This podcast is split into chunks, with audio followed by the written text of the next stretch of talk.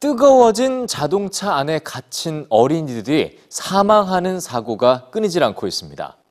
이런 안타까운 사고는 왜 자꾸 발생하는 걸까요?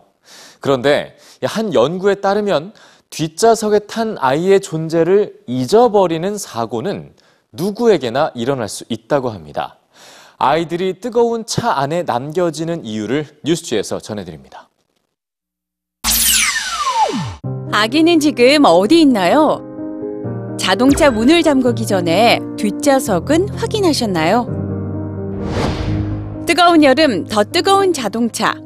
주차된 자동차 안은 단시간 만에 죽음의 장소로 돌변합니다. 실내 온도가 섭씨 약 26도라면 10분 후 자동차 온도는 섭씨 37도로 상승합니다. 20분 후에는 약 43도, 1시간 후엔 섭씨 50도까지 치솟기 때문입니다. 뜨거운 차 안에 갇힌 아이들. 미국에선 매년 37명의 어린이가 뜨거운 차 안에서 안타깝게 사망합니다.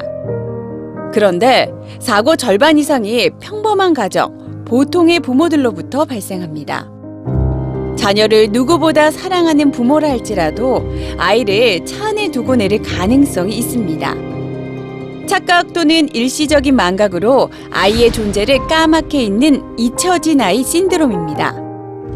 연구자들은 우리가 종종 휴대폰에 있는 것처럼 뒷좌석에 있는 자녀의 존재도 잊을 수 있다고 말합니다.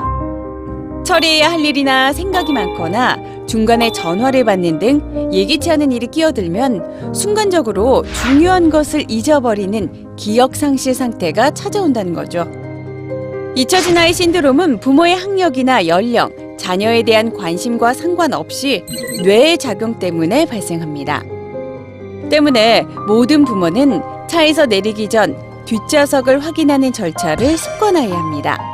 운전을 하기 전 자연스럽게 안전벨트를 매는 것처럼 말이죠.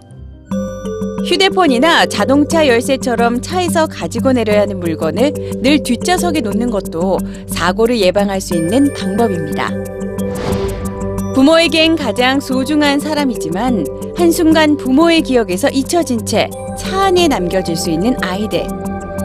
이를 사랑의 부족이나 부모의 무관심이 아니라 모두에게 일어날 수 있는 기억의 실패로 인식하는 것이 사고를 예방하는 첫 번째 단계입니다.